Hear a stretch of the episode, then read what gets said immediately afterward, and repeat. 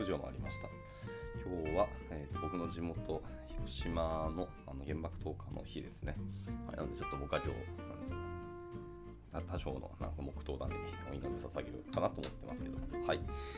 えー、天気はちょっと曇りですけど、まあ、まあ、でも晴れそうですね。はい、おはようございます。夢見のキスこと桑原です。では本日もサ活を始めていきたいかなと思います。えー、っとですね、本日のね、タイトルある通りですけど、ウィークリー、ウィークリーフロントエンドラウンドアップ、フロム東京さんという記事ですね、のあサイトから、えー、ボリューム372ですね、今回は、の記事10個あるんで、その10個のうちから何かを1つ読んでいこうかなと思っております。はい。えー、視聴者さんですが、おはようございます。朝からご参加ありがとうございます。じゃあ、えっと、早速10個の記事の、えータイトルと、概要だけピックアップしてあるのを、だらっと読んでいこうかなと思います。はい、えー、1つ目の記事はですね、えープロトタイピングトゥーランっていうやつですね。はい、プロトタイピングの威力というところで、えプロトタイピングでは、えアイディアに対して複数のバージョンを構築し、えそれが有効かどうかっていうのを確かめますと。で、これは一見2倍、3倍の労力をかけているように感じるかもしれませんけど、異なるアイデア試すことで、えー既存のパスがどれほど強力であるかっていうのを明確に示すことができますと。で、これはチーム全体の決意を、えー強めることにつながります。私たちが知らないことを明らかにし、えー目前の問題に対して最善の方法を見つける方法として、えープロトタイピングは非常に有効でありますよというふうに言ってます。はい。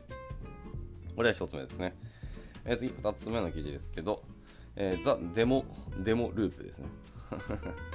なるほど。デモが生み出すものですね。はい、えーデモの重要性について、デモっていうのはクリエイティブな製品を成功させる秘訣ではあります。でデモは会議、ワークフロー、えープロジェクトスコープを改善させていく力があります。で頻繁に、例えば、えー毎日行ってもいいと考えますと。すべての会が、えー素晴らしいデモである必要はありません。で重要なのは、デモを行う組織的な慣行というのを確立し、えーデモを提供する際のスキルと自信を磨くことであります。というふうに言ってます。はいで、3つ目の記事ですね。3つ目は、えー、Governance is a Design System Friend って感じですね。えデザインシステムにおける、えガバナンスです。はいえーと。デザインシステムにおいてガバナンスっていうのは、えー意思決定に対する役割、責任及び権限を明確にするためのフレームワークであると考えることができます。これにより意思決定がスムーズになり、えーコンポーネに関するもの、えーチームがどのようにワークするかについて2つの領域に関して恩恵もあります。えーガバナンスを確保するための重要なことは何でしょうか？みたいなところを話していく感じですね。はい。はい、では続いての記事ですね。続いては、えー、Building Tabs in Web Components ですね。はい、えータブの Web コンポーネンツを作ってみましょうと。でセマンティックス、えーアクセシビリティを考慮するような、えー書き方をします。で、また、スクロールが可能であることを示すシャドウを、え動的に適用するテクニックというのを紹介してますと。はい、まあ、あのこれは気になるけど、この記事はさすがにちょっと、あのコードが出てきたりとか、かなり、えテクニックな感じですね。の内容なので、ちょっと今回は音読は、えーやめましょうかというころですね。じゃあ続いて、え5個目ですね。5個目は The Unlocked Processibility ですね。じゃあ Possibility でした。失礼。Possibilities of the、えー Has Selector ですね。はい。あの CSS のコロン Has Selector ってやつがありますけど、によって、まあ、ドムツリー内の他の場所の状態に基づいて他の要素を指定することが非常に簡単になりますと。でこれによって JavaScript 使用がえ必要だったスタイリングの多くを CSS のみでえ実装できるようになることを紹介してますと。はい、これもチップスですね、CSS の。ですけど、まあまあ、ちょっと、なんかスキルを磨く意味では結構面白そうだなっていう感じはしますね。で、まあ、記事ざっと見てますけど、まあ、ひたすらあの CSS と HTML のソースコードだらけって感じです。ただ、あの途中でドムツリーのあの図が出てきたりして、あの割と今節丁寧な解説があったりしてるので、うん悪悪くないと思いますね。こちらも後ほど、えー、と Twitter で、えーリンク記事、ん？うん、記事のリンクをシェアしますね。はい、では続いて、えー残りインブリーフで5個ですね。いきましょう。え6つ目の記事です。えー、The Ballad of Text Overflow ってやつですね。えー text flow の over、ん text、じゃあ text flow、text ハイフン overflow ですね。のアクセシビリティの観点からの問題を指摘しながら、どのようにその問題に、え対応すればよいかというのを考えましょうと。はい。で、7つ目ですね。7つ目は、えー、Avoiding Layout Shifts、えー、Aspect Ratio vs Width and、えー Height Attributes ですね。はい。えーイメージタグの、まあ、 layout shift を防ぐためにはどのような方法があるかっていうのを解説しましょうと。まあ、タイトルある通りですけど、アスペクト比 VS、えー、ウィッツハイトなので、えー横幅高さの指定ですね。どっちがいいのかみたいな話ですけど。はい。これは、あの、前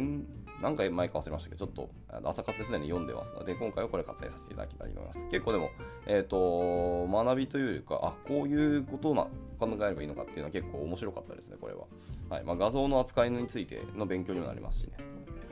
はい、というところでした。はい、続いて、じゃあ8つ目ですね。8つ目の記事は、えー、The CSS Behind Figma ですね。えー Ahmad Shadeed というところで、まあ、Figma が生成する CSS はどのようなロジックになっているかを考え、探りましょうというところですけど、これも、えっ、ー、と、どっかで読んだ気がしますので、割愛します。えっ、ー、と、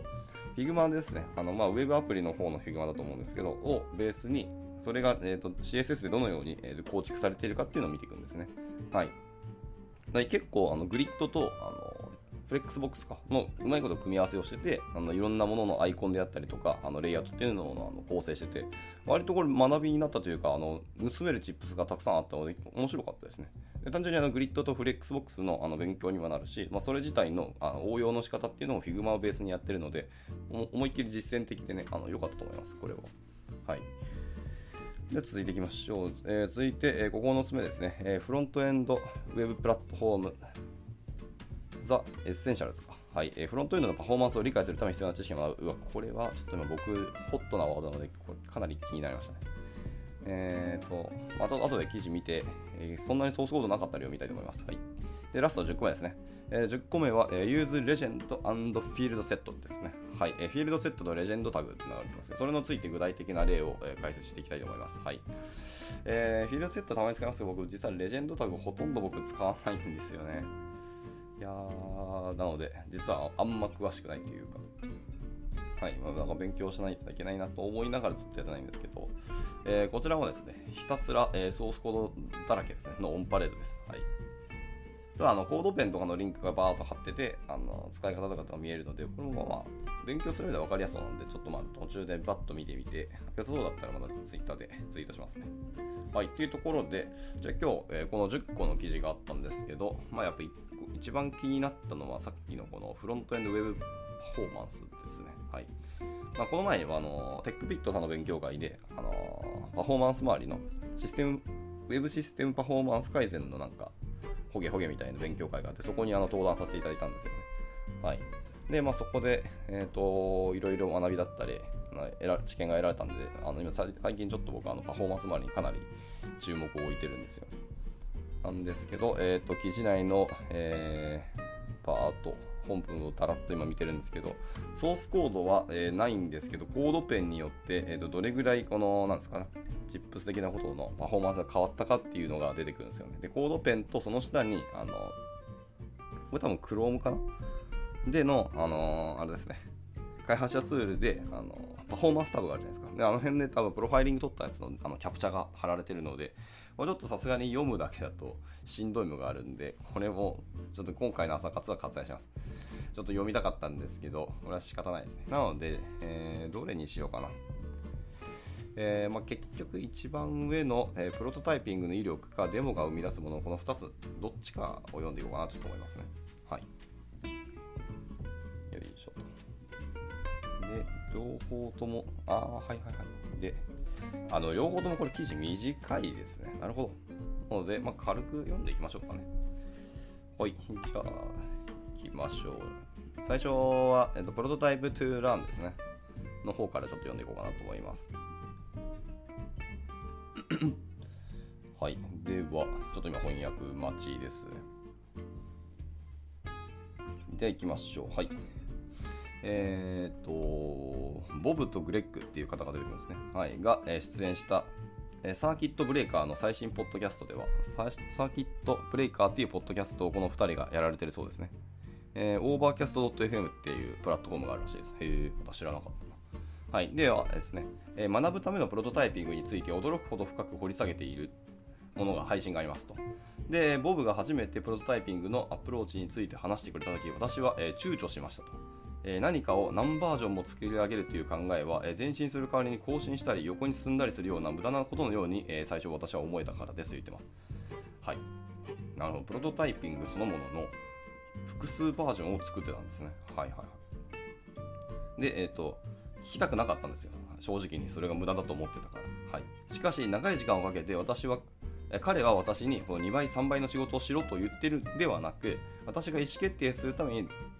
えー使っている方法について言ってるんだよっていうふうに、えーやっと気づくことができましたと。はいはいはいはい。なるほどですね。単純に労力をかけてるだけではないっていう話ですね。で、えっと、製品開発の道筋っていうのには、えーたくさんの意思決定のステップがあります。えーケント・ベックラの影響を受けたソフトウェア業界の人たちは、えースパイクについて話をしていますと。これはそうしなければ、え見逃してしまうような未知の部分を明らかにするために、え十分な量の何かを作ろうとすることを意味します。で同じ問題に対して2つの異なるアプローチをスパイクし、その特性の違いを見ることは珍しいことではありません。はい、で、えーともう一つの例ですね。は、えーと、シェーピングルームでのことですと。はあ壁に良いアイデアが貼ってあって、まあ、誰もがうなずきながらコミットする準備ができていますが、えー興奮に包まれているわけではありませんとでその時誰かがもっと別のやり方あるんじゃないのかなっていうみたいな、えーというわけですよね。でそれは疑問を浮き彫りにするためでもありますけどその逆の場合もあります。全く違うアイデアをちょっと試してみることで、えー既存の道がいかに強いかを、えー対比的に示すことができみんなの決意を固めることができるとも言いますね。はいはい。なるほどね、まあ、そういうことにも使えると。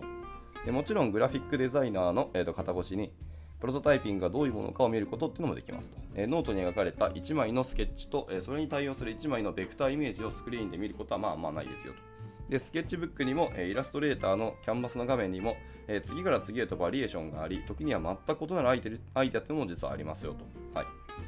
でこれらの例はあくまで表面的なものに過ぎません、えプロトタイピングを一つの推測を構築し、え検証するためのコストのかかる作業と考えるのではなく、え学習するための方法、えーわからないことを明らかにするための方法、え目の前の未解決の問題に対する最善の方法を見つけるための方法として考えることが大きなアイディアとなりますよっていうふうに言って、えーおりますと。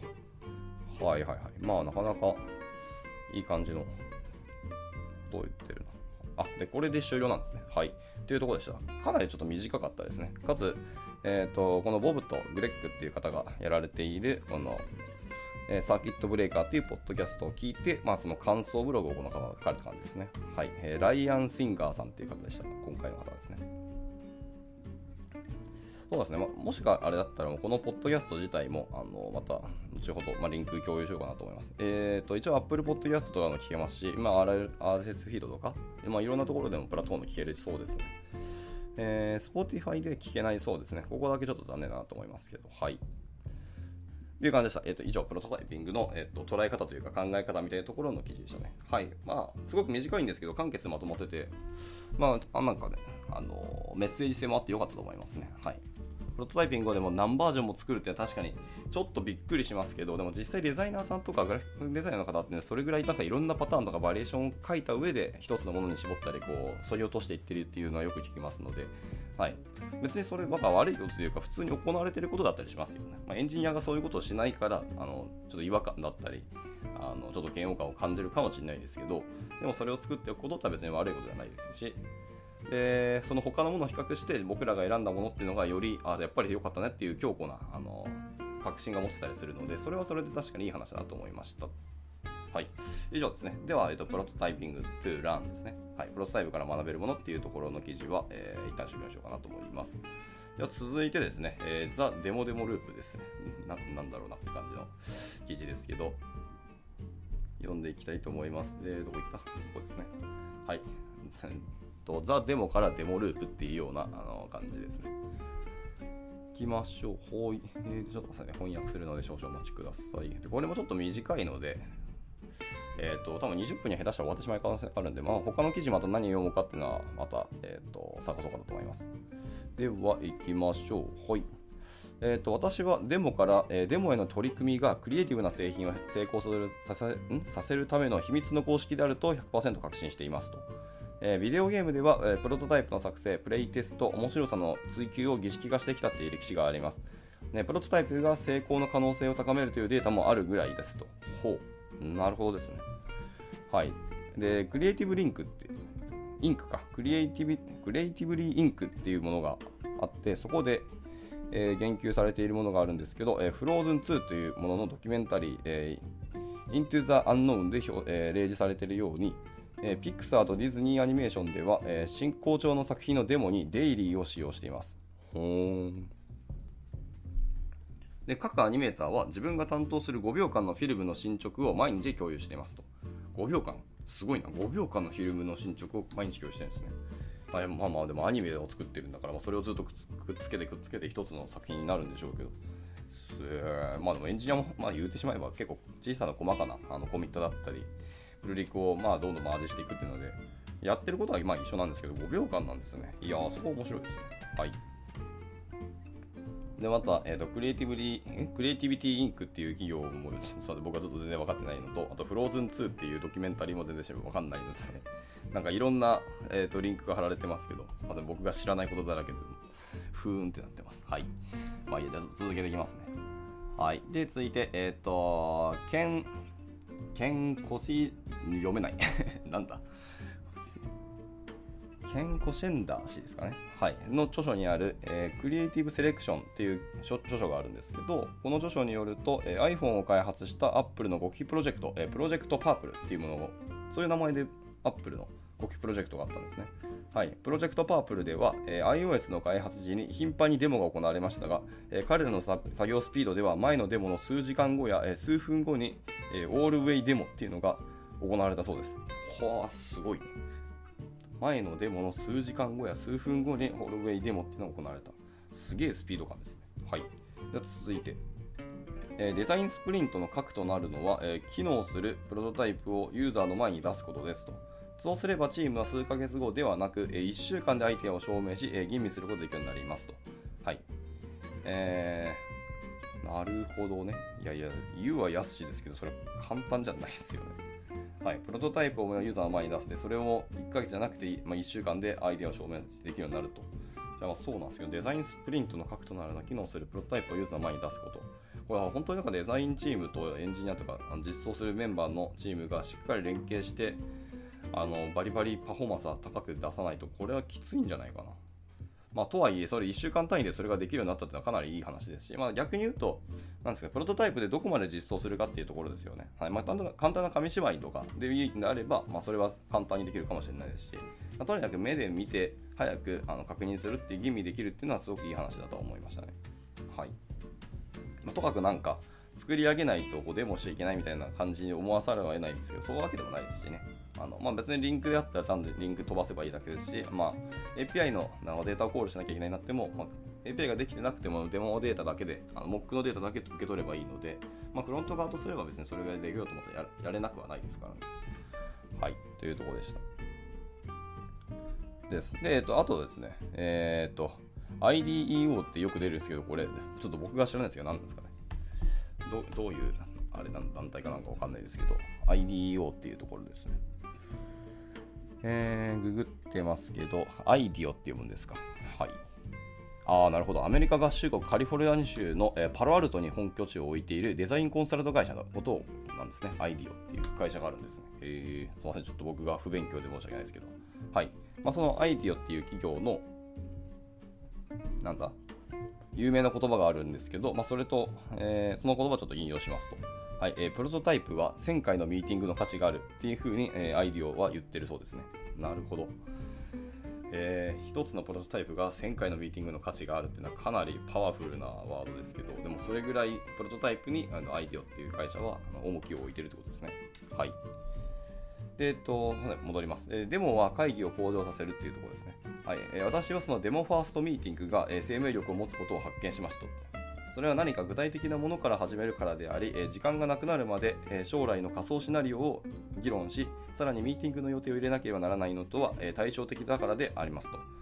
はい、で会議は進捗状況を示すことから始めましょう。でさらに、えデモは必ずしも電話や会議である必要はなく、え30秒の screencast でも大丈夫ですと言っています。はいはいはい。でデモはワークフローを改善します。え大きなタスクを、え次に何をデモできるかに分割することはエキサイティングな仕事の方法になりますと。で頻繁に戦術的なフィードバックを得られるようなデモ可能なチェックポイントを見つけることが、え、私にとって常に当面の目標であります。え、手戻りが少なくて済みますし、悪い方向に進んでいるのを、まあ、早期に発見することもできますと。はいはい、で、デモはプロジェクトの、スコーピングを改善します。デモやプロトタイプっていうのは、基礎となるシステムにおいて何が簡単で何が難しいかについて良いアイデアをくれ与えてくれますと。でデモを行うことで自分や他の人間が問題を遠く離れた場所で発見したり、飛行中に高速なパスを見つけたりすることがよくあります。はい。で、まあこうえ品質とかユーザーエクスペリエンスを、え犠牲にすることなく、設計のわずかな修正や調整で、え数週間から数ヶ月の作業を短縮することも、あ、よくありますよと言ってます。へー本当になんかそういう実体験においてあのプロトタイピングってのがいいよって話をしてるわけですね。まず、てかデモですね。はい。で正直に言えばデイリーはちょっとやりすぎかもしれませんが、えー私はそそれを嫌いではないですですよと言ってます。で曖昧でその儀礼的な立ち話よりもデイリーデモの方がいいのは確かですと。でここで注目すべきは全ての、えー日や週が、えーバンギャになるわけではないことですと。え重要なのは組織的にデモを行う習慣というものを確立しておいて、えデモを提供するスキルと自信を磨くことですと。はい、ここが多分コアなところだと思いますね。はい。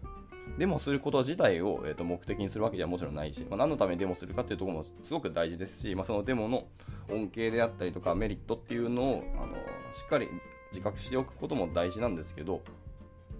そこに立脚したやっぱそのデモを習慣化するっていうところがやっぱり大事なんだろうなと。でそれをさらに提供できるスキルと自信っていうのがかなりあのメンバーに対してのコアな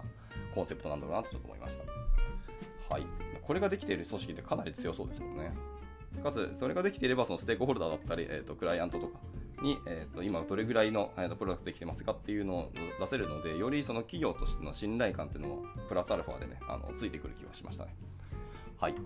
ではラストですね、えーポイントはあなたの組織のための、えー適合であるものは何でもするが、えーデモに長すぎる待機っていうのはないですよと言ってます。アドホックな、えー、と廊下なデモが起こるためのスペースを許可しましょうと。そして毎日、えー短い針を、え移動していきましょうというふうに言ってます。はい、えー最後の例え話はちょっと難しいですけど、これあれですね、多分単純に、あのガントチャート的なものに、えー、と針をどんどん刺していくというところだと思いますね。でかつ、ちゃんと,、えー、とそのデモをやるための余白というか、余裕というのを常に組織の中に持っておくことがすごく大事だよということですね。はい、っていう話でした。まあ、結果、さっきの読んだ記事ですね、えープロトタイピングトゥーランと結局まあ似たような話だったんですけど、まあ、同じようにプロトタイプとデモっていうところの大事さっていうのを語られたので、割と、なんですかね、僕はなんか考えが固まったというか、より深まったなっていう感じはしましたね。はい。でもデモファーストミーティングっていうのは結構面白いですね。確かやったことないですね。会議や、確かにやるんですけど、あのいろんな会議は。でも会議の中でそのデモファーストでやるっていうのはあんまやったことないですね。一応その開発フェーズに入ると、あのデイリーミーティングとかして、まあ、そのチケットの管理やったり、どこまで進捗がありましたっていうのをやることは確かにあるんですけど、いや、なかなかそのデモから始めるっていうミーティングをやることはあんまなくて、その大体ある程度できたりとか、テスト段階に入って初めてそのデモを結構やるっていうのはよくやるんですけど、まあ、スプリント単位で、えー、とやるのもいいですし、まあ、この人の、えー、と組織ではデイリーでやってるらしいですけど、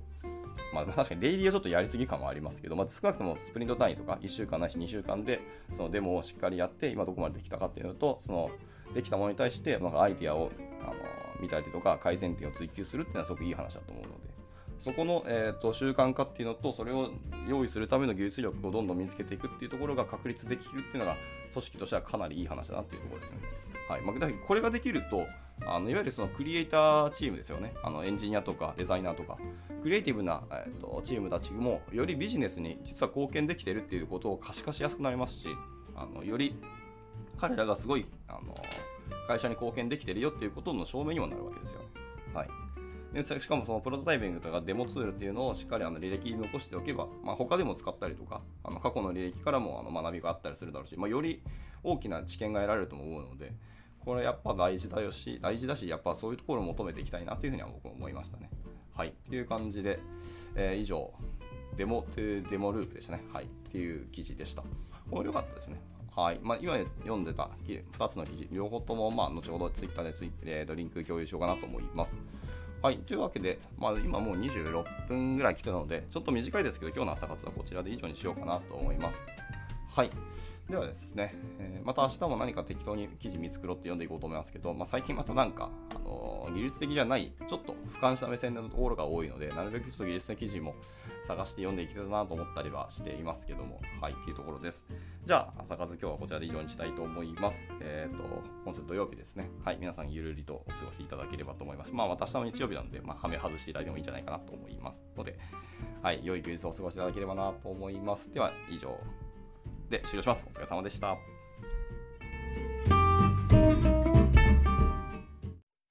And now, a short commercial break. 現在エンジニアの採用にお困りではありませんか？候補者とのマッチ率を高めたい、辞退率を下げたいという課題がある場合、ポッドキャストの活用がおすすめです。音声だからこそ伝えられる深い情報で、候補者の興味関心を高めることができます。株式会社ピトパでは、企業の採用広報に役立つ、ポッドキャスト作りをサポートしています。気になる方は、カタカナでピトパと検索し、X またはホームページのお問い合わせより、ぜひご連絡ください。